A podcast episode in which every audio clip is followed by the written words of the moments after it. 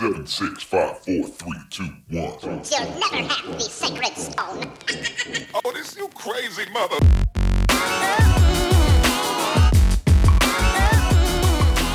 Bueno, saludos a todos. Hoy nos encontramos en el episodio 33 de Mi Gaja. Mi nombre es William. Y Robert. Y el tema hoy que le vamos a traer es que fue que este hace varios fines de semana estábamos viendo documentales en Netflix. Está sabroso el temita. Y está el documental que lo vamos a mencionar ahorita de Fire Festival y el documental de una muchacha ahí de Terano. Como que una muchacha ahí de Terano. Tú lo estás diciendo como si yo fuera una chamaquita ahí de 15 de la, años. de la compañía de Terano, pero básicamente pe- son documentales de scams modernos, pero cabrones, ¿sabes? Sí, Unas fraude, cosas, uno- unos esquemas de fraude, pero Ridículo. cabrones, eh, súper impresionantes, que van más allá solamente de robar dinero, va mucho más allá.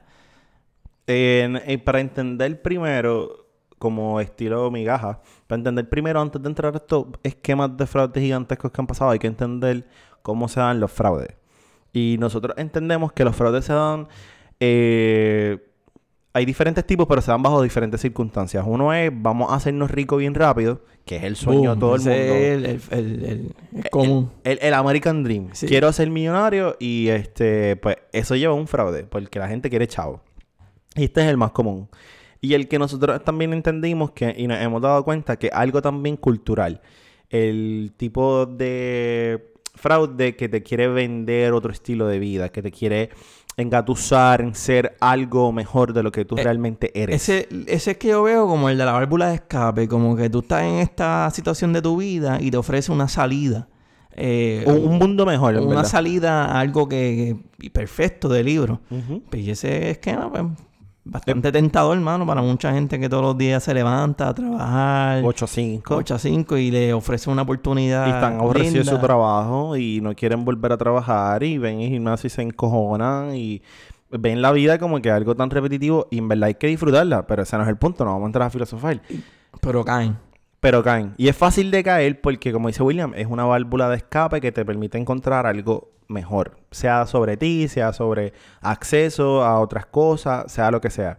O obtener algo extremadamente único. Porque también tienes la válvula de escape, pero culturalmente a veces nosotros queremos como que encontrar la ciudad de oro. Encontrar algo que es tan único y especial que nunca antes se haya visto. Ser diferente. Sí. Tener algo único, ser diferente. Está bien. Bien resumido. Exclusivo, exclusivo. Bien resumido, bien resumido. So, los tipos de fraude se basan en eso. Y, y uno de los tipos de fraude más grandes que se ven es, básicamente, te llaman eh, o te escriben eh, lo que se llaman por los emails un phishing scam para tratar de conseguir tu información personal.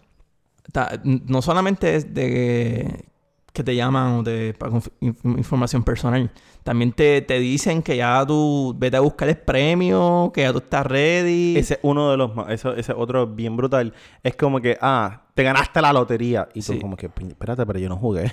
te ganaste una rifa, pero, pero yo no. ¿Cuándo yo jugué la rifa? Pero ya tú estás bien contento porque te dicen, te ganaste una rifa, te ganaste un carro, te ganaste 50 mil pesos. Necesito que me des tu número, tu dirección y, tu número de tarjeta para pagarte un premio, para enviártelo, para darte un fee. Y la gente cae, la gente cae redondita. Este, bajo esa misma línea, me imagino que, que otro tipo de fraude son las amenazas, cuando están llamando últimamente, que aquí en Puerto Rico ha pasado, Sí, que te llaman de la cárcel, mucho. que tienen a tu hermano pues, secuestrado. Que le van a dar una pela. Eso es un tipo de fraude que es bastante común. Yo conozco gente que, que, Mano, a que la han nosotros, cogido, mano. a, no- a nosotros no nos cogieron, pero a mi hermano este, lo llamaron una vez.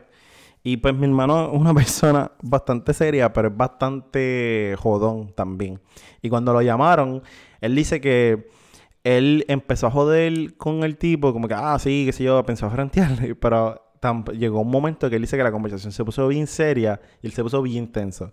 Entonces enganchó y lo próximo que hizo fue que nos llamó a mí y a mami porque dijeron que yo estaba, me habían cogido a mí.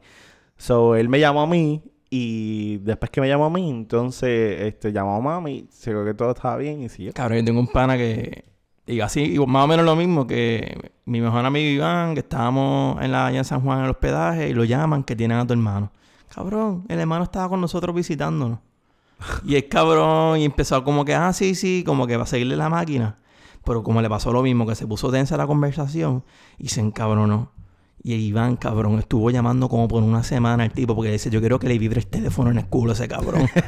yo quiero que le vibre, cabrón. Lo llamaba y lo llamaba y el tipo decía, para, para, cabrón. Estuvo llamando como por una semana como constantemente ese número, O cabrón. sea, lo jodió para atrás. Lo odio para atrás, pero le cogió un coraje, cabrón, de verdad. Otro tipo de eh, tipo de fraude bien famoso es catfishing. Y esto se da mucho por las redes sociales y es bastante chilling. Y ahí está un show de televisión de Catfish que, que, Ay, sí, es que, bien bueno. que- que es que se hace pasar a una persona por internet algo que no es, tiene una relación romántica virtual, y cuando nunca se dejan ver y llega este show de personas para intervenir y cuando se ven personas casi siempre era otra persona y era bien pocas veces que era- es un hombre pasándose por mujer. Y mujeres también se pasaban por hombres Mira, yo te voy a decir algo. Yo tuve una clase que cogí este, en mi universidad y en esa clase eh, nos, dijeron que teníamos, o sea, la clase era de computadoras básicas, vamos a hablar claro. Y en la clase la profesora este, nos quería enseñar unas herramientas de, pues, de phishing y de catfishing y todas estas cosas porque decía que las cosas que te estaba enseñando en la clase eran bien básicas. Cabrón, te enseñaban que era un fucking mouse en grupo universitario, o sea, está de más demasiado pues, básico demasiado básico. Pues entonces la profesora, para cumplir con el currículo, pasó por encima del material y dice como que ustedes saben lo que es esto, saben lo que es esto, pues entonces vamos a dar una clase. Y era una profesora, mano, y nos enseñó a hacer un profile falso de Facebook y una parte del proyecto era haz un profile falso de Facebook y mira a ver cuánta gente tú puedes convencer de que tú eres quien tú crees, quien tú estás proyectando ser. Y en verdad, bastante fácil. Cabrón, pero la sí. gente se lo cree. Y Un par de fotitos de Instagram robadas, Mira, tú las- les pones nuevos filtros. Fíjate, hubo alguien que sí. De todas las personas con las que yo hablé, que yo me hice pasar por mujer, la, la, la- en la clase, los hombres se tenían que hacer pasar por mujer y las mujeres por hombre. y pum. Entonces las mujeres que estaban pasándose por hombre tenían una dificultad brutal por conseguir hablar con gente. Y lo- los hombres que me estaban pasando haciendo pasar por mujeres era como que, sí, hablé con tantos hombres, ellos me enviaron tantas fotos, enviaron esto, enviaron lo otro. Y Y, las mujeres pasando trabajo. como, como base, como modelo para tu... Conseguí, perfil. conseguí una muchacha en Instagram que tenía unas fotos, era canadiense y tenía un montón de fotos que parecían como que vivía en un sitio tropical igual que Puerto Rico. Y después esas fotos las combiné con fotos random que encontraba de libros, como si estuviese estudiando. Wow, te fajaste. Sí, en verdad que sí. Me fajé por crear un perfil de como que esta muchacha tenía una vida completamente normal, bebía café con y sus te- amistades. y- para verte y eso. Sí, sí, obligado que sí. Diablo. Sí.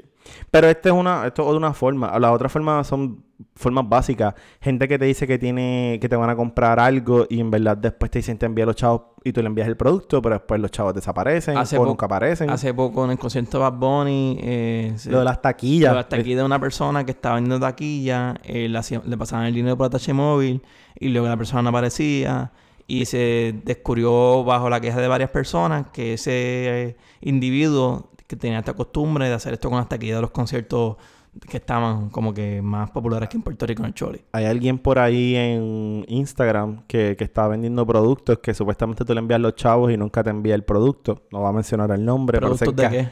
Eh, es productos de ropa. Mm, Ah, hay, alguien, hay alguien por ahí que, que tenía una cuenta en Twitter y lo jodieron en Twitter y después se movió para Instagram y por ahí le están tirando. Y estos son los tipos de fraude que se ven comúnmente. Así que ya dando, entendiendo eso, vamos al primer fraude que vemos. Eh, quiero, yo quiero, aquí vamos a traer los fraudes más recientes, más cabrones. El más reciente, este es súper reciente, es Brittany Dunn. Brittany Dunn es una influencer de las redes sociales de fitness. Ella es una, una mujer de, en su, bastante joven que en sus redes sociales se pasa poniendo videos de fitness, de... O sea, que ella se pone haciendo así ejercicio, lo normal. exacto. Sí, como que lo, lo- tuve muchos profiles de esos de, en Instagram. Entonces ella convirtió, como tiene muchos followers, convirtió eso en su negocio en el cual ella ofrece planes online de, de- de dieta y de entrenamiento. Que, Online. que, que quiero, que quiero recalcar que esto es bien común. Bien normal. No, no, bien común y son funciona. O sea, yo conozco gente que tienen coach online Exacto. de fitness y nutrición y algo normal y es algo que la gente utiliza y es un mercado que está creciendo porque tiene alguien que está pendiente a ti. Ajá. eh, a- haciendo esta esa- esta jornada te estás convirtiendo. No, no, pasaste de estar gordito a flaquito y pues. Alguien que está pendiente a ti, mira cómo va, dime tu número, cuánto pesa, qué hiciste hoy, ¿sabes? Alguien que está ahí contigo. Entonces ella vendía planes, vendía estos servicios de nutrición, etcétera, y prácticamente no, no daba el servicio. Pero y- era que te, te, pedía- te vendía un plan de comida y nunca te enviaba la no, comida. no, no, no, no, eh, te- te- el servicio de coaching, el servicio ese de... de, de- Ah, ok. Te enviaba un PDF y ya que se joda. Te enviaba lo te básico. pichaba y te, mm, ya, te cogía pendejo prácticamente. Entonces llegó a llegar change.org, que es una página para cosas de recolectar firmas y, y etcétera. 11.000 personas llegaron a llenar un pli, un pli para que para que ella la, la quitaran de las redes, que un scam. O sea que sí las reportaron en las redes sociales, pero como quiera ya seguían en las redes sociales. Exacto, la reportaron, eh, están haciendo una demanda de clase con toda la gente que... Una demanda de clase. Con toda la gente de Coyo de Pendejo. Y no solamente eso, ella puso video en YouTube pidiendo perdón una vez, a las par de semanas pidiendo perdón como que otra vez, y como que se le fue de control. Prácticamente a todo el mundo se le fue, se le viró todo el mundo. ¿Y como cuántas personas es que la están demandando? miles, miles. Miles de personas ¿Sabes? demandándola. Miles, cabrón. O sea, ella tenía un profile de millones de O sea, personas. prácticamente yo vi esta noticia porque me la envió mi novia. sali- no salió ni, ni... No es que salga una noticia de, de Facebook, cabrón. Salió en, en, en- en noticia americana de... En una cadena normal, Ajá. CBS algo así. Exacto, salió en televisión. No es una noticia. O sea, cuando una cosa de redes sociales sale en televisión, tú sabes que es grande. Muy grande, sí. Wow, en verdad me impresiona que una persona que, que se, se tome ese riesgo porque en verdad te, te jodiste. Y, y lo quería mencionar por, por el- la persona que tú dijiste que hacía eso de Twitter en Instagram. Básicamente es lo mismo. Te ofrecen un Sí. servicio o producto y no te lo dan. Eso que es algo bastante común. Es que esta persona que, que estoy mencionando, este, este, este puertorriqueño, se quejan de que te, tú le pagas los chavos, tú le pides los chavos y después el producto se tarda un montón en enviarlo o llega jodido si te lo envía o nunca llega. La mayor queja es que nunca llega, pero hay personas que les ha llegado y les ha llegado jodido. Que es también penoso igual. Diablo, está feo. Nada, el, el otro que es que les recomiendo que vean el documental, el de Fire Festival. Eso está caliente. Fire Festival, cuando primero yo lo vi en Netflix, dije, ¿qué carajo es esto? Pero yo creo que todos ustedes se van a acordar de Fire Festival. Hace, var- hace varios años, eh, en 2017 va a ser más específico, eh, había un evento musical estilo... Se veía cabroncísimo. Cabrón, ¿verdad? era el evento musical ca- super Más perfecto. cabrón. un montón de artistas. Iba a ir Blink-182. Iba, creo que iba a ir Migos. Iba a ir... De El, que era importante en, esa, en ese momento es- iba ahí. iba a ir todos los artistas más importantes en un party en la isla en las Bahamas, donde no solamente si tú eras extremadamente exclusivo, o que en otras palabras era caro con cojones, además de que era caro, también haber gente, gente súper exclusiva, modelos como Kylie Jenner que promocionó. En verdad, las promociones estuvieron cabronas. Entonces, ellos se dedican a hacer una promoción exclusiva con modelos de las tops que le pagaban en, en las Bahamas, corriendo jet ski, que tú ibas a tener unas cabañas únicas, que tú no, no te hacía dura. falta dinero, era una uno- bandita. yo me, yo cuando yo vi esa mierda, yo me lo creí full. Tú ves el video y tú dices, yo quiero ir para super, ¿sabes? Un party privado, cabrón. Yo, yo, yo, po- yo podía haber dicho, yo quiero ir para allá, pero yo sabía que Era no podía. carísimo. Era carísimo. La, la taquilla más barata podía, este, costaba 1.200 dólares. la, la promoción que ellos tenían era, tú veías la exclusividad, era como que, ok, espérate, esto es para gente de chavo. Entonces, ¿quién estaba detrás de Fire Festival? Eh, Billy McFarland y Ja Rule, el rapero. Billy, eh, Billy, no voy a decir el apellido porque me- no me sale. Eh, McFarland. Ese, ese, ese, ese- esa persona eh, básicamente era un empresario que se dedicaba a buscar en inversiones y no era, este no era su primer negocio, pero este fue su, su fraude más grande. Pero entonces él contactó a Yarrul y el punto de este party era promocionar un app en el cual tú con un app podías contratar artistas. Y el punto del party era para promocionar el app. Eh, ellos pidieron dinero adelantado a la gente para que pusieran las banditas. Eh, un mes antes Sí, porque ellos tenían unas banditas que tú puedes usar durante el festival. Y en eso era que te pedían, te pedían más chavos para tú ponerlas en la bandita. Pero en verdad, eh, los chavos se, se terminaron usando por otras cosas. Exacto, su equipo de trabajo le decía, como que cambió mucho su equipo de trabajo, le decía, mira, este, esto no va, esto no va. Un mes antes hay fotos donde el, el sitio donde iba a ser el, campamento con estas villas lujosas no tiene un carajo. Sí, mano. Entonces, a y los- ellos, ellos, ellos, ellos terminaron como que prometiéndote una, una isla exclusiva que era solamente para Lo el que party. pasa es que la isla exclusiva lo que pasó fue que la, hubo un revolú que la compraron y usaron el nombre de, No voy a decir detalles para que no me, para que no lo cuenten. Hubo un revolú con una isla que compraron que no compraron nada y tuvieron que irse a una isla de las Bahamas que es de tiene residentes. Que aquí donde quiero entrar, el fraude no solamente es con la gente que cogieron de zángana con las taquillas. A todo esto es eh, gente que vivía en esa isla. Les prometieron que le iban a pagar por el trabajo, pero tienen que trabajar primero. Cabrón, esa gente trabajó por unos meses, va- eh, ¿sabes? Es gente que... que- Inhumanamente para intentar montar eso y a todo ese esa islita la dejó jodida. Los restaurantes locales que le compraron la comida, que, que después que compraron todo, Eso fue masivo. ¿sabes? Hubo, hubo gente que perdió su negocio y estaba otra vez Sí, creando su la, negocio. la señora que, de- que hacía comida para el catering de los empleados perdió todos los chavos. La gente que rentaba los carros para ellos perdió todos los chavos.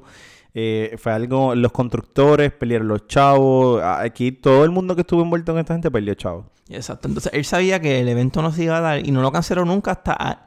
que eso fue lo más cabrón. No lo canceló nunca. La gente llegó ahí en aviones nor- normales, porque le habían prometido ya aviones exclusivos. La gente llegó ahí en aviones normales y bien jodidos. Y después, cuando vieron eso, la gente se quería ir, se empezaron a correr, no habían camas suficientes, la gente robándose matres, en unas casetas de acampar que era lo que había, que se mojaban, se quedaron varados porque no habían vuelos de regreso. Y como el dinero estaba en la banda, te decían que no llevaras dinero, se formó un caos. Entonces, aquí donde está el fraude, prácticamente le robaron a la gente A, a el dinero. a, a miles de personas. Pero es que en verdad se, se- el- la promo de este festival estuvo cabroncísimo. Recomendamos el, el documental de Netflix de Fire Festival para que entiendan un poquito más de esto. Y también Hulu hizo otro documental de este mismo caso. Súper interesante los dos. Eh, para que vean la gravedad de este fraude, eso fue en 2017. Billy está preso, tiene 6 años en cárcel federal y hay demandas que ceden los 100 millones, demandas de clase. So que tengo, para que vean en más o menos el, nivel. el nivel. Eh, no solamente eso, Billy después que se escapa de este fraude, básicamente mo- monta otro fraude con un pana donde envían emails falsos de que tienen taquillas sobre eventos como Oscar, Grammy, etcétera, para venderlas, donde en verdad no las tenía. Eh, el próximo fraude grande, y para mí, en mi persona, yo no sé tú, Rubén, mi favorito es Teranos. Teranos, yo no me acordaba de eso. De verdad yo no me acordaba, pero después yo me puse a pensar, "Ea, yo me acuerdo que yo vi esto cuando salió en la noticia. Teranos era una tecnología en, en donde te vendían que con una gota de sangre que tú insertaras en una máquina, la máquina podía realizar más de 30 pruebas con esa sangre y con estas 30 pruebas podía detectar cientos de enfermedades que tú podías tener o cosas que podías tener. Y te lo vendían como un device que tú podías comprar hasta para tu casa. Era como una torre, que con una gota de sangre. Y cabrón, en 2003 que te digan que con una gota de sangre tú puedes comprar un device como una computadora grande, una torre. Eh, no, en verdad, ellos prometían la vida. Eh, Esto era, esto es lo que yo mencioné al principio de que es la ciudad de oro. Eh, tú no te vas a volver más rico, tú no vas a tener un escape, tú no vas a encontrar un sitio mejor, pero lo que están prometiendo es tan, tan y tan fucking grandioso que en verdad todo el mundo lo quiere. To- Todo, el mundo lo iba a querer. Entonces, eh, bajo, bajo la imagen de, de Teranos estaba esta muchachita de 19 años que se proyectaba súper bien al público y a, y a los inversores, que se convirtió en aquella época en la de Youngest Self-Billionaire. Que Yo hoy que en- self-made billionaire. Que también. hoy en día es Kylie Jenner, supuestamente. Sí. Pero entonces ella se convirtió en eso. Ella llegó, la compañía llegó a costar 10 billones, la compañía. Entonces este fraude empieza desde 2003 y dura hasta básicamente... En el 2004 ya recuperó 6.9 millones. En el 2005 ya recuperó 26 28 millones. Y en el 2014 ya recuperó más de 400 millones. Que estaba ganando. Sea, ella estaba seguía recuperando, recuperando y recuperando y recuperando. Eh, lo más interesante de esto, como esto es- es un producto físico tangible, eh, la máquina nunca llegó a funcionar. Los ingenieros reportaron que la máquina, cabrón, se rompía, que se explotaba, que, que era una porquería. Y la máquina no solamente eh, pasaba eso, no tenía ninguna tecnología innovadora. Lo que usaba era tecnología de los terceras y la integraban allá adentro. y no usaba una gota de sangre. La, dice que la, que la máquina hasta hacía un con la sangre que se le viraba y todo. Sí, eh, lo interesante de, de ese, pues, ese producto como tal es que en un momento dado ellos eh, están tratando de convencer a los inversionistas de que todo está viento en popa y le decían a los inversionistas, ah, te voy a sacar una pizquita de sangre. Y trataban de hacer las pruebas con eso, pero después le decían, no, pues mira, voy a necesitar un poquito más de sangre porque esta prueba todavía no se ha desarrollado por completo. Y con esa tubo de sangre, que es lo normal, venían y te hacían todas las pruebas. Le decían a la gente, "Ah, es que necesito, para este tipo de pruebas necesito todavía un tubo de sangre. Y iban y te hacían todas las pruebas con eso y así cogieron a la gente de pendejo. No fue que siempre te decían, no, estamos haciendo las cosas bien. Es que ellos también se cubrían o sea, haciendo buenos análisis de sangre, que era su producto final. Sí, sí, no, en verdad. Y los inversionistas, pues, que yo creo que eso es lo, aparte de no es que nosotros seamos inversionistas, pero tú como persona, si te van a ofrecer un producto, yo creo que lo más importante es que te, que te ofrezca una demostración en vivo. Exacto. Y, Y, y en este caso, ellas las pudo hacer. Las hacía y... pero eran fake. Eran fake. Eran fake. Porque estaba por dentro otra cosa. Eh, va, pues nada, ella no, no la han, todavía no la han metido a juicio. ¿Sabes? Le sometieron cargo, pero falta que su juicio pase. Eh, le cometieron. eh, le sometieron cargos de conspiración para fraude y como blackmailing, cosas así, y, le- y de fraude. Eh, En verdad está bien interesante porque en la historia de ella, ella acaparó todas las noticias como que era la más dura, youngest self-made billionaire. Ella hablaba Eh, hasta eh, diferente a la eh, cámara, ella el era bien futuro- diferente. el ella creó una personalidad basada en Steve Jobs. Sí, ellas decían que era el próximo Steve Jobs. Era, era todo como que una personalidad bien creada y bien manejada y, y era impresionante, en verdad. Tú la mirabas y tú decías, wow, fucking inspirador. Ella se mezcló con gente como expresidentes, exsecretarios de Estado. Fue, fue algo bien ¿Cómo se llama el documental de ella que salió hace poco en HBO? El documental que también está bien bueno, Out for Blood in Silicon Valley, es la historia de Elizabeth Teranos. También, ho- hoy estamos recomendando documentales, están súper Sí, no, pero esos están de verdad tan buenísimos. Y ese es bastante, el de HBO salió hace una o dos semanas. Sí, sí, está caliente. Eh, los otros dos fraudes que vamos a estar hablando son fraudes más grandes, pero son más viejos. Primero es el fraude, uno de los fraudes más grandes en la historia de los Estados Unidos, es la compañía Enron. Era una compañía de energía que se consideraba, de hecho, una de las compañías más grandes del mundo en el 2002. Esta compañía lo que ellos hacían era que atribuían pérdidas a- en la contabilidad. Lo que hacían es que ponían pérdidas como una construcción. ¿Verdad? Y cuando tú haces una construcción, tú al principio tienes pérdida, pero después esa construcción te va a dejar una ganancia. Y como decían que te iba a dejar ciertas ganancias, ellos venían en contabilidad, atribuían las ganancias y decían, ah, yo no estoy perdiendo chavos, yo voy a hacer chavos en el futuro, es lo que pasa. Y de esa manera, la compañía inflaba las ganancias que iba a tener. So, so que básicamente inflaba su valor y, y si tenían acciones, inflaban su valor de las acciones. Claro, indirectamente hacían trucos en contabilidad que eventualmente terminaban inflando el valor de la compañía, inflando el valor de las acciones. Y era una de las compañías que más rápido creció. Era una, como dije al principio, era una compañía de energía y en estos años hubo mucha desregula- desregulación que le permitió a la compañía crecer bastante rápido. Pero además de crecer, la gente estaba viendo una ganancia ridícula, o que todo el mundo se quería meter ahí. Al final del día, eh, la compañía de auditoría que certificaba su contabilidad la, tuvieron que disolverse porque estaban certificando fraude básicamente. La compañía terminó teniendo pérdidas de 74 mil millones de dólares. 74 mil millones. O sea, una cosa ridícula. En, cuando la compañía se fue a bancarrota, tuvo que pagarle a sus inversionistas y sus empleados aproximadamente 21 mil millones que habían perdido este, estas personas. El CEO y el fundador de la compañía estuvieron presos.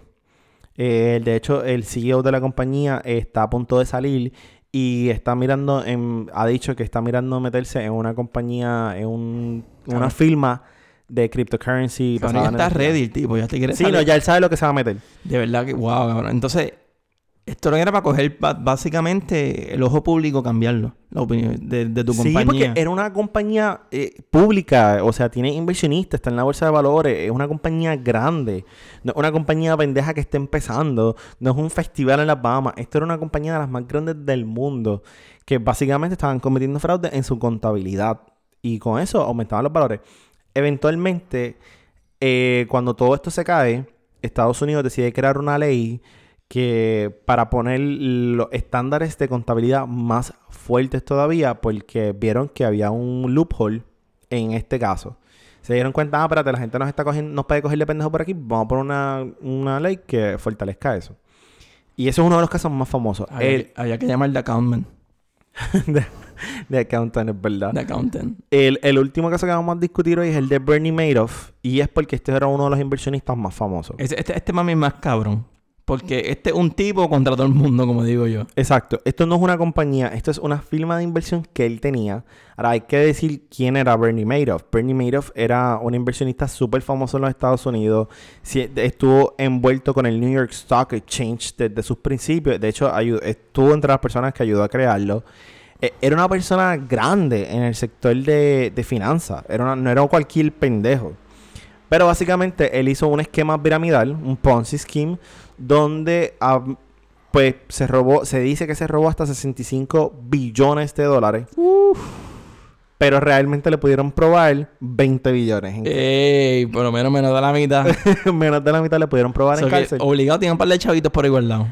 No se sabe. La, la cuestión es que en los esquemas piramidales tú necesitas que gente siga entrando al esquema para que tú puedas seguirle pagando a las personas que ya llevan más tiempo. En este caso, él Pero no es que, eh, para no- por si acaso, no es que tengas que pagarle. Ese es el esquema que lo utilizó. Exacto. Pero el de él, el de él. En su caso, el, el bueno, de- porque si tú tienes una firma de inversión y la gente te está pidiendo chavos porque quiere como que, ah, pues tú me estás haciendo tantos chavos, pues dame tanto, dame tanto para atrás, pues tú tienes que pagarle. De Pero- hecho, en los esquemas piramidales donde tú estás vendiendo cosas por ahí, No, eso es diferente, me estás vendiendo.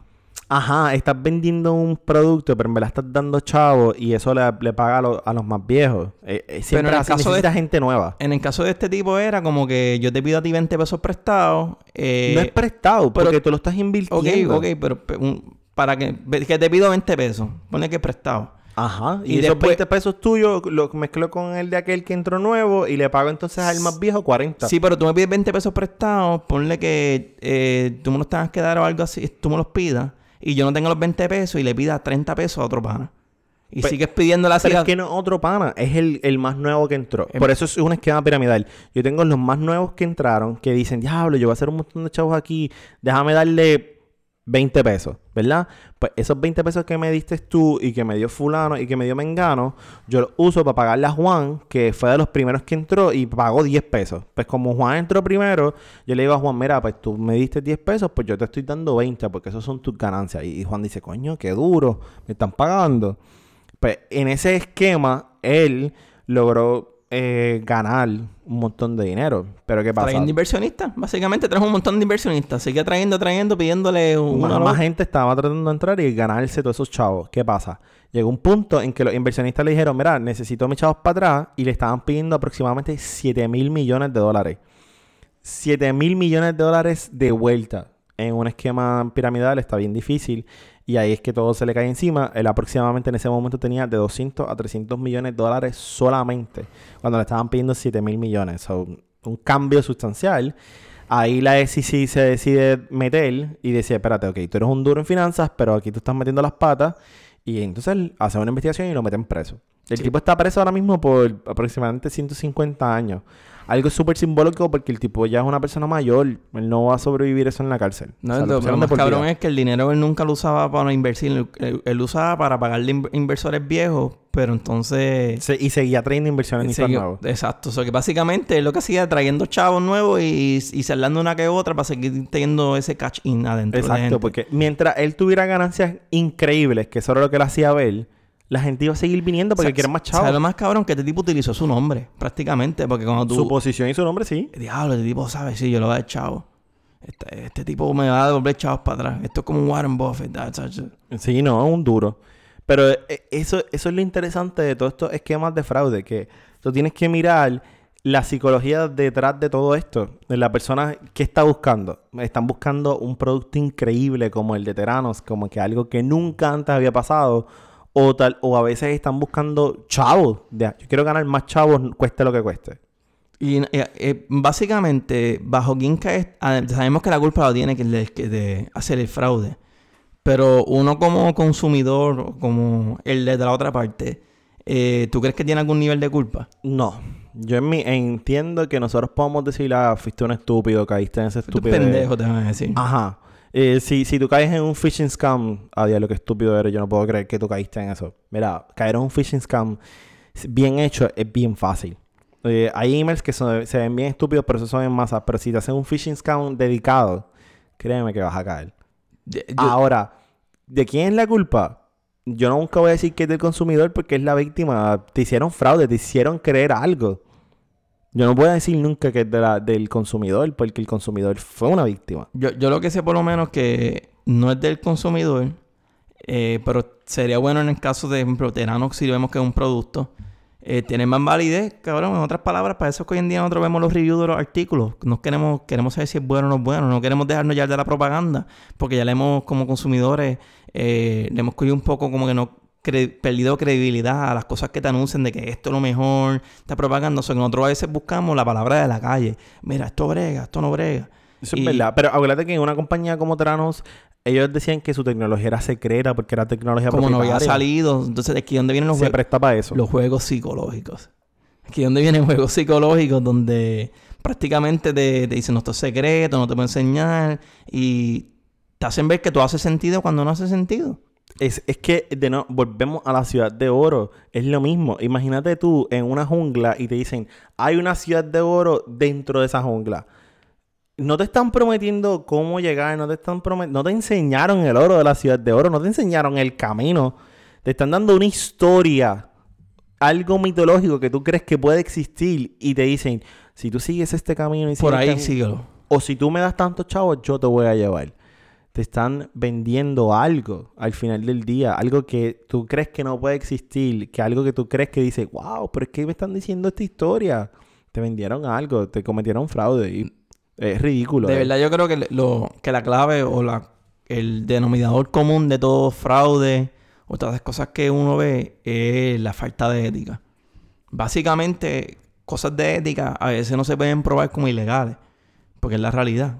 Que hemos visto que en la política pasa mucho que eh, fallas de ética pueden que ellos... no son, a veces son penalizables. a, veces crees. no, pero son bien difíciles de demostrar. Eh, pero esta falta de ética o niveles de ética de... Yo diría que estamos hablando, yo creo que estás hablando de moral, porque la ética tiene su propio código y se... y se- Bueno, y- sí, y pero puede- también es ética. Lo que pasa es que pues, ética, cabrón, no pr- prometer algo que no, que no, que no sirve, ¿sabes? Estas cosas, moral o ética, pues se da bien- es como que falta de moral y ética. Es la clave de cualquier fraude. Cualquier persona que tenga buena ética o buen moral, pues, no- o, No va a cualquier querer hacer compañía, eso. o cualquier compañía no va a hacer eso. Que yo lo veo así. Pero Como- yo, yo lo que quiero dejar claro es como que es, es cierto. El, el que comete fraude no tiene ética, no tiene moral. Pero también el consumidor o sea, tiene que ser más despierto. Pero te digo yo, la- yo la- tiene que también que yo, yo creo que el consumidor debe ser um, un poquito más astuto y, y buscar más información, no creérselo de la primera. Lo que pasa es que cuando vemos cosas como estos fraudes, este, y yo te dije la voz de la calle, como no, eso es bueno. Tú tienes mil personas más que dijeron, sí, sí, bueno, yo entré, yo entré. Exacto. Que cuando son así masivos, no, no, no, no, no, papi, 10.000 personas estamos aquí, eso esto es bueno. Que y la- ahí es cuando... Hay como que en la tentación. Y, porque y no es dice, verdad. ya hay es 10.000 como- más. Es como cuando te llaman de la cárcel y te dicen, tengo, tengo a tu hermano. Si tú no tienes a tu hermano de frente, tú Te te, pones vas a esa- dudar. te pones a dudar. No, yo tengo a tu hermano. ¿Y si saben, y si se saben el nombre de tu hermano? Si a ti te llaman y te dicen, papi, tengo a Luis. Cabrón, ¿tú te imaginas? Tú vas a titubear. Tú vas a titubear. Nada más con que te digan el nombre, tú titubeas porque ya tienen la, la familiaridad. Y en ese caso te jodiste, te fuiste por el boquete. So, y es verdad, eh, es bien difícil a veces, bajo esas condiciones, como que te están enseñando todo, pam, pam, pam, pam, pam, pam, mire, bueno, bueno, bueno, bueno, bueno, bueno. Tú, tú caes. Por eso te digo, como que cualquiera puede caer en un fraude. Sí, ¿verdad que sí? So, ¿qué, qué no, ¿Qué podemos hacer? Nada, cabrón.